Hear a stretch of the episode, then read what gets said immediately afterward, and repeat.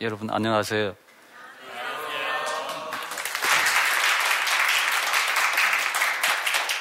저는 서강대 철학과에서 오랫동안 철학을 가르쳤습니다. 그 지금은 서강대 철학과 명예 교수이고요. 어, 그리고 짧게나마 지금 고신대학교 이사장을 맡고 있습니다. 오늘 여러분 이렇게 방, 만나게 돼서 대단히 반갑습니다. 어, 어떤 기대가 들어오셨어요? 뭘 듣고 싶어서 지금 오셨습니까? 좀 말씀 좀 해보시죠. 누가, 누가, 누가 이야기를 해보시겠어요? 네. 저는 아시아연합신학대학교 4학년 천재규라고 하는데요. 네. 어, 학기를 이제 전체적으로 마무리하면서 음. 어떻게 가는 것이 제가 잘 나아갈 수 있는 방향인지 음. 그런 게 궁금해서 이 자리에 왔습니다. 네. 예. 또, 또 다른 분 말씀하실 분 있습니까? 나는 이런 기대를 가지고 왔습니다. 네. 가만 마이크를 저쪽으로 옮겨 드려야 되나요? 네. 네, 저도 아세아연합신학대학교 신학과 4학년인 양은영 학생인데요. 네. 아, 저는 조직신학적인 부분에 관심이 꽤 많은 학생이고 네. 또그 부분에 있어서 강량 교수님의 그 네. 책을 강 교수의 철학 그 이야기를 제가 봤거든요. 예, 예, 아주 오래전에 책이죠. 네네네. 예, 예. 거기서 굉장히 흥미롭게 읽은 점도 많고 그런 네. 부분에 있어서 관심이 있어서 오게 되었습니다. 네. 네. 네. 내년이 여러분 어떤 해인지 기억하십니까? 종교개혁 500주년. 그렇죠. 마틴 루터가 1517년 10월 31일 디비텐베르그 성 안에 있는 성, 성교회 어, 정문에다가 소위 유명한 그 95개조 어, 조항에 그 어, 토론 문을 토론하자고 이제 제안한 거였죠. 그걸 이제 붙인 날이 어, 만 500년 되는 해입니다. 근데 마틴 루터가 이제 종교개혁 할때 내세웠던 가장 중요한 말 뭐입니까? 아마 여러분 기억 속에 있는 말이 있을 텐데요. 오직 믿음, 오직 그리스도, 오직 은혜, 그리고 오직 성경이란 말이 있잖아요. 근데 루트한테 굉장히 영향을 많이 미친 그 신학자고 인문학자인 분이 있었어요. 혹시 그분이 누군지 기억하십니까? 나중에는 이제 루터하고 의지 문제에 관해서 논쟁을 해서 서로 싸워서 그냥 원수처럼 되어버린 분이에요. 그날 루터가 이제 한참 공부할 때는 큰 선생님으로 이제 모시고 배웠던 분인데 그분이 에라스무스입니다. 로터담의 에라스무스. 근데 에라스무스가 1503년에 쓴 아주 중요한, 어, 뭐 그렇게 크진 않은, 그렇게 두껍진 않은 책이 있는데요.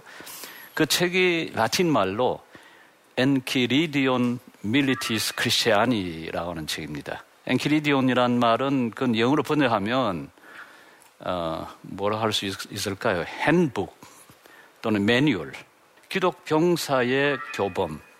기독 병사가 이 땅을 살아야 하는데 필요한 중요한 지침을 주는 그런 규칙들을 담고 있는 그런 수칙들을 담고 있는 이제 책이라는 뜻이죠. 그런데 엔키리디온이 교범이란 뜻 말고도 또 다른 뜻이 하나 더 있어요. 그게 뭐냐 하면 엔키리디온이란 말이 N이란 말은 여러분 N이란 말 히라브 무슨 뜻이죠? 뭐 어디 안에 안에 뭐 안에란 말이건 N. 그다음에 케이르란 말이 손이란 말이에요. 디온이란 말은 축소형이라고 이제 작은 걸 표현할 때 쓰는 말입니다. 그러니까 엔키리디온이란 말은 손 안에 들어있는 작은 것. 그러니까 수첩이 될 수도 있고요. 그런 교본부 같은 조그마한 수첩, 손수자가 붙어 있잖아요. 수첩처럼 조그마한 손에 집어넣을 것도 뜻도 되지만은 또 다른 한 뜻이 단금이란 뜻이 있어요. 단금. 그러니까 그 이 몸속에 품고 다니다가 필요할 때 사용할 수 있는 무기인 셈이죠. 기독 병사에게 필요한 단금, 그걸 제공해 준다는 뜻이 그 에라스무스가 쓴 저 기독 병사의 교범이란 데 담겨 있습니다. 그러면 뭐겠습니까? 그리스도인 병사가 살아가기 위해서 필요한 두 단금이 뭐겠습니까? 하나가 자기에 대한 지식이라. 내가 누군지 알아야 된다는 거예요. 내가 누군지, 내가 어디서 왔는지, 내가 지금 어디로 가고 있는지, 자기 자신에 대해서 알아야 한다. 그래서 내 자신이 누구인 걸 알아야 하고 두 번째는 뭐겠습니까? 우리가 살아가는데 필요한 그 무기가 기도라고 하는 겁니다. 그러니까 기도와 자기에 대한 지식. 근데 그 대목에서 에라스무스가 지적하고 있는 게 뭐냐 하면 자기에 대한 지식을 우리가 어디서 얻을 수가 있냐. 물론 우리가 가만 앉아서 성찰하면 우리에 대해서 생각을 해보면 자기에 대한 지식을 조금 얻을 수는 있겠죠. 그런데 우리 자신에 대한 지식을 가장 잘 얻을 수 있는 곳은 다름이 아니라 하나님의 말씀인 성경이라 생각했습니다. 그러니까 다시 이야기하면 무기가 뭡니까? 하나는 기도고 또 다른 하나는 무기는 뭐겠습니까? 결국 말씀이죠. 하나님 말씀과 기도가 이게 우리가 이 삶의 여정을 이끌어 나가는데 그러니까 그리스도인들이 이 삶의 투쟁을 삶의 싸움을 해 나가는데 필요한 두 가지 무기라 그렇게 이제 가르쳤던 거죠. 사실 그게 종교교육 전통에 깊이 이제 깔려 어, 있는 어, 겁니다. 우리가 사실 이 정신을 가지고 오늘 지금 다루고자 하는 그 성경을 같이 생각해 봤으면 좋겠는데요. 오늘 제가 지금 다루려 하는 것은 로마서 12장 2절 말씀입니다. 우리 같이 한번 읽어볼까요? 자, 그러므로 형제들아, 내가 하나님의 모든 자비하심으로 너희를 권하노니 너희 몸을 하나님이 기뻐하시는 거룩한 산 제물로 드리라. 이는 너희가 드릴 영적 예배니라. 여러분 로마서 아마 아실 텐데요. 로마서 전체가 16장으로 되어 있잖아요. 1장부터 8장까지가 그게 하나님의 의가 나타났다. 그래서 우리가 예수 그리스도를 믿는 그 믿음을 통해서 우리가 의인이 된다. 그 의에 관해서 이야기를 하고요. 우리의 구원에 관해서 이야기를 하고 9장부터 11장까지가 이른바 이스라엘 문제를 다루고요. 그리고 이제 12장부터 어, 16장까지 물론 16장은 대부분 이제 인사로 되어 있습니다만은 그렇게 보면 이제 12장부터 15장까지가 우리가 어떻게 살아야 될 것인가 구원받은 백성들이 어떻게 살아야 될 것인가 하는 걸 이제 어, 바울 선생이 바울 사도가 이제 이야기를 하고 있는데요. 그 이제 넘어가는 그 고리가 바로 저 12장 1절입니다. 하나님께서 우리를 예수 그리스도를 통해서 그 믿는 믿음으로 구원을 하셨으니 이제 우리는 그러면 어떻게 살 건가? 예? 내가 하나님의 모든 자비하심으로 너희를 권하노니 너희 몸을 예? 너희 몸을 다른 말로 하면 곧 뭡니까? 우리가 사는 모든 삶이라는 것은 이 영으로만 사는 게 아니고 뭐로 사는 겁니까? 몸으로 사는 거죠. 우리가 전도를 해도 몸으로 하는 거고요. 여러분 성경을 읽어도 몸으로 성경 읽는 거고 기도를 해도 우리가 몸으로 기도합니다. 그렇기 때문에 몸이라고 하는 것이 우리의 삶의 전체라 그렇게 부를 수가 있는데요. 물론 이 몸은 혼이 없는 혼이 빠진 몸이 아니죠. 혼이 깃들어 있는 혼으로 살아가는 몸입니다. 이 몸을 뭐로 드리라고 그러죠? 거룩한 산제사로 드리라. 죽은 어떤 그 가축을 죽여서 드리는 제사가 아니라 우리 삶 전체를 하나님 께 제사를 드리라 그러면서 이는 너희가 드릴 영적 예배니라. 이는 너희가 드릴 무슨 영적 예배, 하나님께 합당한 예배다. 그 히브리 그 헬라어 성경에 보면 로기스티케 라투레이아. 그러나 라투레이아 예배인데 이게 로기스티케 그것도 하나님께 이 로고스란 말은 비례란 뜻이 있거든요. 그게 어울리는 하나님께 합당한 하나님께 어울리는 그런 합리적이고 이성적이고 합당한 그런 예배라 그 말씀을 하죠. 자, 그 다음 2절 말씀 한번 같이 보십시다. 같이 읽으십시다. 너희는 이 세대를 본받지 말고 오직 마음을 새롭게 함으로 변화를 받아 하나님의 선하시고 기뻐하시고 온전한 뜻이 무엇인지 분별하도록 하라. 자, 이 가운데 혹시 여러분 어려운 단어 눈에 띕니까? 사실 이렇게 봐서는 어려운 단어 하나도 없어요. 다 잘 아는 단어잖아요. 그러나 조금 핵심적 단어를 여기서 한번 지어보라 그러면 저는 오직 마음을 새롭게 함으로 마음이란 말이에요. 여기 마음. 마음을 새롭게 한다. 여기 마음이란 말이 무슨 뜻이겠어요? 그때 마음 뭡니까? 저기 사용하는 마음이란 말은 그 히라버로는 누스란 말입니다. N-O-U-S, 누스란 말. 성경에 마음이란 말로 이야기할 수 있는 게 다른 단어도 있어요. 히라 말로 이야기하면 디아노이아란 말도 있고요. 또 카르디아란 말도 있고요. 카르디아라고 그러면 우리의 그 심장, 카르디아, 우리의 심장, 이 가슴, 이 심장, 펄펄 뛰는 이 심장을 카르디아라고 그러고 디아노이아라고 그러면 이성적으로 추론할 수 있는 그런 능력을 디아노이아라고 그러는데 저때 사용된 누우스, 마음이란 말은 노예인, 생각한다는 게 그 핵심입니다. 생각. 생각하고 그리고 나서 이제 디아노이아하고 같이 합치면 추론하고 그리고 무엇을 알, 아는 능력. 지성이라고 그러죠. 지성. 그러니까 사실 저 말을 제대로 정확하게 번역하면 오직 지성을 새롭게 함으로 변화를 받아 이렇게 말을 할 수가 있습니다. 지성을 지성을 새롭게 하라. 지성을 새롭게 한다는 말은 뭐, 뭐겠어요? 자, 지성은 방금 제가 뭐라고 이야기했습니까? 생각할 수 있는 능력이고 알매 능력입니다. 에? 알매 능력. 자, 제가, 제가 지금 이 손을 들어보면 자, 이게 뭡니까? 이게 손이죠.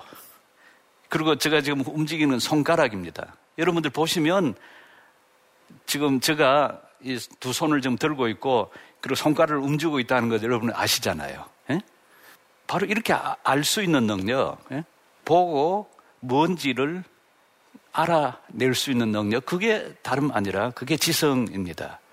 자, 거기에서 한 걸음 더 나아가면 우리는 이성도 있죠, 이성. 이성이라는 건 뭡니까? 이성의 앞에 리자란 말이 붙어 있는데, 리, 리가 무슨 리자죠? 물 추리한다는 뜻입니다. 추리하는다.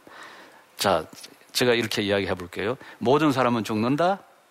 소카테스는 사람이다. 자, 그러므로 뭐라고 하겠어요? 소카테스는 죽는다. 그렇게 결론을 내잖아요. 추리를 그렇게 해 나가잖아요. 그렇게 할 수 있는 능력이 다름 아니라 이성입니다. 자, 그러니까 지성이라고 그러거나 이성이라고 그러거나 이 지성이나 이성은 믿는 사람이나 믿지 않는 사람이나 사람이면 다 같이 가지고 있는 능력이죠. 자, 그러면 오직 마음을 새롭게 함으로란 말을 방금 이야기한 것처럼 누구나 그렇게 가지고 있는 그런 능력을 새롭게 하라. 그럼 뭐 새롭게 하면 그 어떻게 하자는 거겠습니까? 누구나 가지고 있는 능력인데 이미. 그러니까 저, 저기에서 오직 마음을 새롭게 함으로라는 것이 누구나 공유하고 있는 누구나 가지고 있는 그런 능력이지만은 근데 결국 이 능력을 어떤 방식으로 사용하고 어떤 방식으로 살아가는가 하는 것은 이런 지성을 작동하는 뒤에 배경이 되는 게 있습니다. 그걸 우리가 되게 뭐라고 그러죠? 세계관, 인생관 또는 가치관이라고 부릅니다. 자, 그러면 그 말을 이렇게 한번 읽어보세요. 오직 마음을 새롭게 함으로라고 하는 것은 만일 그 말로 우리의 지성, 우리의 이성, 우리의 판단력을 통제하고 그걸 이끌어가는 관점. 그걸로 대입을 시키면 어떻게 이야기할 수 있겠죠? 오직 세계관을, 오직 너의 가치관을, 너의 인생관을 어떻게 함으로? 새롭게 함으로 변화를 받아서 뭘 하라고요? 하나님의 뜻을 분별하라. 그런데 여러분 생각해 보십시오. 우리가 만일 세계관의 변화, 변화가 없다면, 그때, 이때 우리가 누굽니까? 자, 예수 그리스도를 주로 고백하는, 예수 그리스도를 우선은 구주로 고백하는 예수께서 우리를 구원해 주신 분이고 우리의 우리의 구속주 되십니다. 두 번째는 예수 그리스도는 우리의 주이십니다. 세 번째는 예수 그리스도는 우리의 선생 되시고 심지어 우리의 친구가 되시는 분입니다. 그렇게 우리가 고백할 수가 있을 텐데요. 만일 예수를 우리의 구주로 그리고 우리의 주로 그리고 우리의 선생님 되시고 우리의 친구 되시는 분으로 이렇게 고백을 한다면 에? 어떻게 될까요? 그렇다면 우리의 세계관의 변화가 있을 수밖에 없겠죠. 근데 세계관의 변화가 없으면 어떻게 된다는지 우선 첫 구절을 한번 보십시다. 다시 한번. 너희는 뭡니까? 이 세대를 본받지 말고. 그러니까 세계관의 변화가 없으면 여전히 이 세상 사람들이 살아가는 방식대로 살 수밖에 없다는 이야기를 하고 있는 겁니다. 저 기억에는 NIV, 그 New International Version에는 저걸 Don't be conformed to the pattern of this world. 그러니까 이 세상의 그 패턴, 이 세상의 패턴, 무슨 패턴이겠습니까? 삶의 방식이죠. 이 세상에 살아가는 삶의 방식. 이 세상, 이 세상 사람들이 가장 중요하게 생각하는 것들, 우선적으로 생각하는 것들, 그 방식대로 따라서 너희들이 거기에 컨펌, 같은 모양, 같은 형식을 취하지 말고, 같은 방식으로 살지 말고, 어떻게 하라고요? 오직 너의 세계관, 너의 지성, 너의 세계관을 새롭게 변화를 시켜서 하나님의 온전한 뜻을 분별하라. 자, 그러면 여기에 질문이 하나 등장하잖아요. 질문이. 이 세상 사람들의 세계관, 이 세상 사람들이 살아가는 방식, 이 세상 사람들 가장 중요하게 생각하는 가치, 그게 뭘까요? 살리고 이제 관계된 그 중에 하나가 뭐냐 하면 일종의 소비주의라고 할 수가 있을 겁니다. 소비주의를 기가 그 기초하고 있는 것은 인간의 욕구와 필요입니다. 근데 필요라고 하는 것은 충족이 되면 어떻게 됩니까? 그 뒤부터는 필요가 없어요. 사실 이런 방식의 우리의 이 사고가 예? 이 세대를 이 세대의 사고라 그렇게 이야기할 수가 있습니다. 여기 우리가 너무나 그리스도인조차도 젖어 있어요. 신앙도 일종의 필요인 것처럼 그래서 충족되고 나면 그 다음부터 잊어버려요. 근데 또 다시 또 일어나잖아요. 욕구의 필요의 특징이라는 것은 첫 번째는 대상이 있고 두 번째는 대상이 주어지면 만족되고 그러다가 세 번째는 잊어먹고 있다가 다시 다시 일어나죠. 배고픔도 다시 일어나고 또 잠자고 싶은 마음 다시 일어나고요. 신앙도 이런 방식으로 소비가 될 수가 있는 거죠.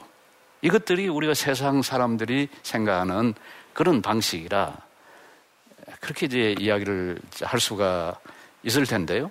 자, 그렇다면 우리가 세계관의 변화, 우리의 가치의 변화, 무엇을 가장 중요하게 생각하는 데 대한 변화가 없다면 결국 어떻게 할 수밖에 없어요? 저 첫 번째 이야기하는 것처럼 이 세대를 본받을 수밖에 없습니다.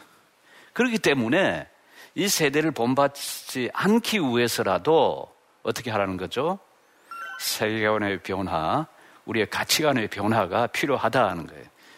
그런데 이 세계관이나 가치관은 물론 우리 가슴도 중요하고 우리의 손발도 중요하지만 1차적으로 뭐와 연관이 됩니까? 우리 머리와 연관이 되는 거예요. 머리 그냥 달고 다니는 거 아니잖아요. 응? 머리 이거 그냥 달고 다니는 아니라 생각 좀 하라고. 근데 저는 가끔 이 비유를 씁니다만은 지금 오늘날 우리 교회 모습을 보면 교회 들어올 때는 머리 딱 떼놓고 바트 놔놓고 가슴만 가지고 들어와 은혜 받고 나가면서 다시 머리 달고 세상으로 나가는 방식이니까 생각은 뭐 방식으로 하는 거예요?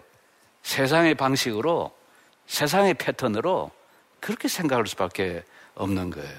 그래서 이 바울 사도가 바울 선생님 가르치는 것은 그렇게 하지 않고 정말 하나님의 의를 하나님을 통해서 믿음으로 의롭게 된 하나님의 성도들은 우리의 지성, 우리의 세계관의 변화를 받아서 하나님의 뜻을 분별하라라고 하는 거죠. 자, 그럼 하나님의 뜻이 뭐겠는가?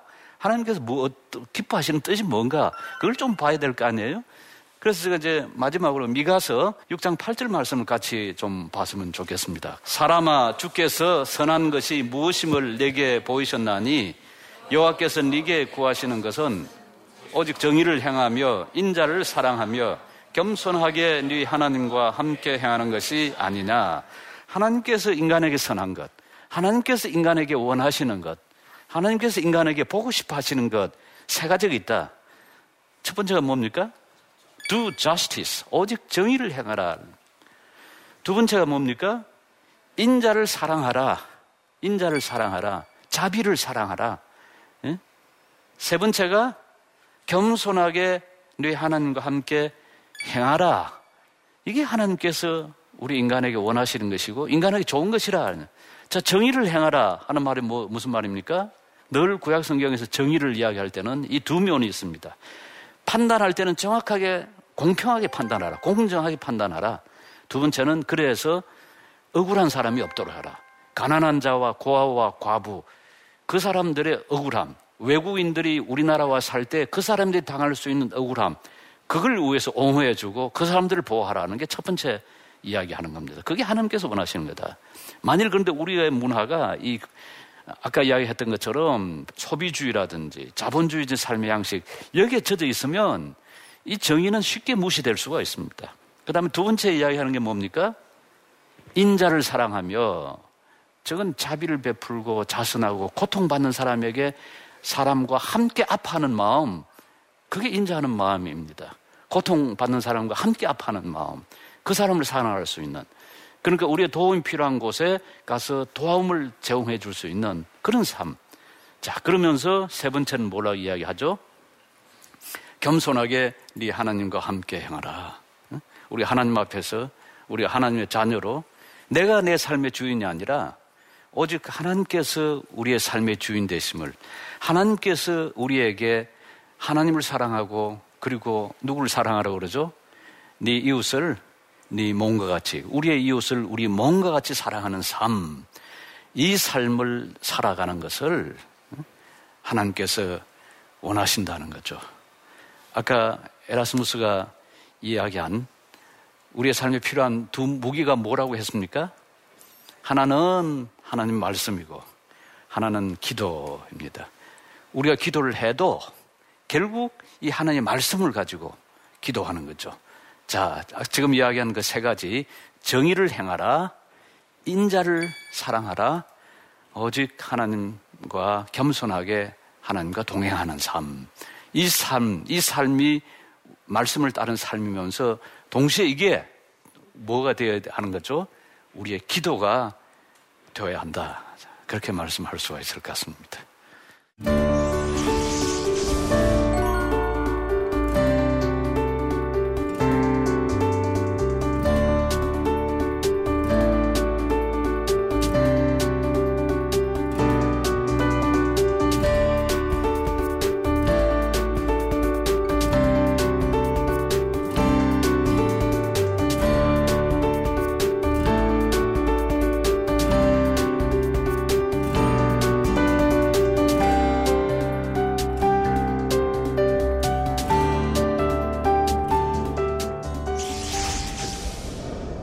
여러분 저 강의에 대해서 질문 있으십니까? 질문 있으시면 질문해 주십시오. 예, 먼저 귀한 강의 들려주셔서 감사합니다. 어, 아까 겸손을 먼저 예, 저희가 행하라고 얘기해 주셨는데 어, 저희가 사회 속에서 사실 겸손하게 살다 보면은 손해 볼 때가 있는 것 같아요. 왜냐면 음. 누군가를 배려해주고 그러다가 자기 손해를 보고 그럴 때가 있는데 어떻게 보면 자기를 지키고 또 겸손을 지킬 수 있는지 그런 얘기를 해주셨으면 좋겠습니다. 어, 겸손이란 말은 비굴한 것하고는 다르겠죠. 그 말이 연관은 돼 있긴 하지만은 겸손 우리가 겸손하게 산다는 것은 비굴하게 또는 남 앞에 심지어 내가 해야 될 표현이나 내가 가지고 있는 걸 보여줄 수 있는 걸 충분히 보여주거나 하는 그런 방식이 아니라 어, 아주 자기 자신을 낮추어서 어, 그렇게 사는 사람과는 저는 구별된다고 생각을 합니다. 무엇보다 겸손이라는 건 하나님 앞에서 겸손입니다. 하나님 앞에 겸손이라고 하는 것은 내가 하나님이 아니고 내가 하나님이 지은 사람이라고 하는 일종의 피조물 의식이겠죠. 나는 하나님 없이 하나님의 그 사랑과 하나님의 그 권능을 통하지 않고서는 도무지 내가 살 수 없는 존재라고 하는 그 존재 의식이 저는 어, 겸손 아닐까 하는 생각을 이제 하는 거죠. 가장 그 겸손의 어, 모범이 되신 분이 다름 아니라 예수 그리스도입니다. 빌보스 2장 5절 말씀을 보면 원래 하, 어, 예수, 예수께서는 하나님과 동등한 분이시라 자신이 하나님이지만은 자기를 비워라고 해요. 그 유명한 케노시스 사상인데요.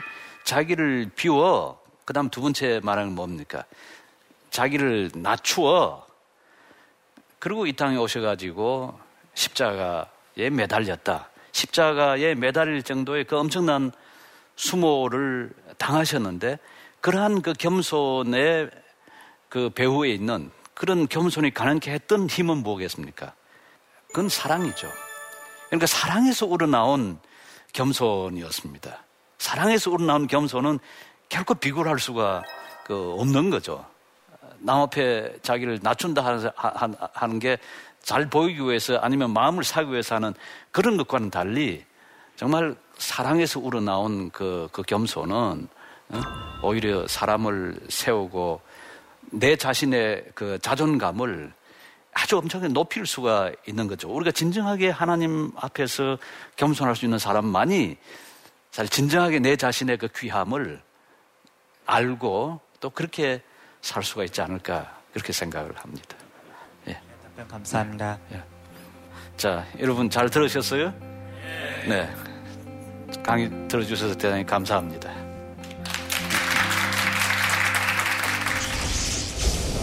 강의 들으면서 그전에는 그냥 살아간다고 생각했는데 저희가 세계관이 있다는 것을 다시 한번 생각할 수 있었고요. 또 그 세계관을 어떻게 형성해야 되는지 이사장님의 명쾌한 강의 통해서 많이 알 수 있었던 시간이었던 것 같습니다. 어, 사실 지성과 세계관으로서 저희가 어, 이사장님께서 강연하신 것 중에 정의, 사랑, 겸손의 자세를 가지고 살아가야 한다고 말씀해 주셨는데 사실 그게 어, 교회에서는 이제 보여주기도 쉽고 말하기도 쉽지만 사회에서 우리가 살아갈 때 힘든 부분이잖아요. 그래서 그거를 실천하면서 어떻게 살아가야 할지 도움도 주시고 또 어떻게 하는지 정답을 좀 더 알아간 것 같아서 네, 또 유익한 시간이었던 것 같습니다.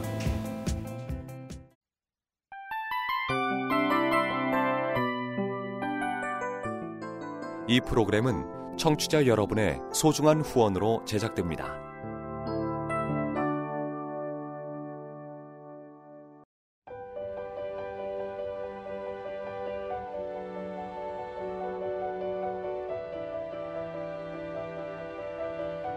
세상에는 수많은 교회들이 있지만 더 깊이 있는 말씀 강해를 찾기 위해 크기로만 교회를 선정하지 않습니다.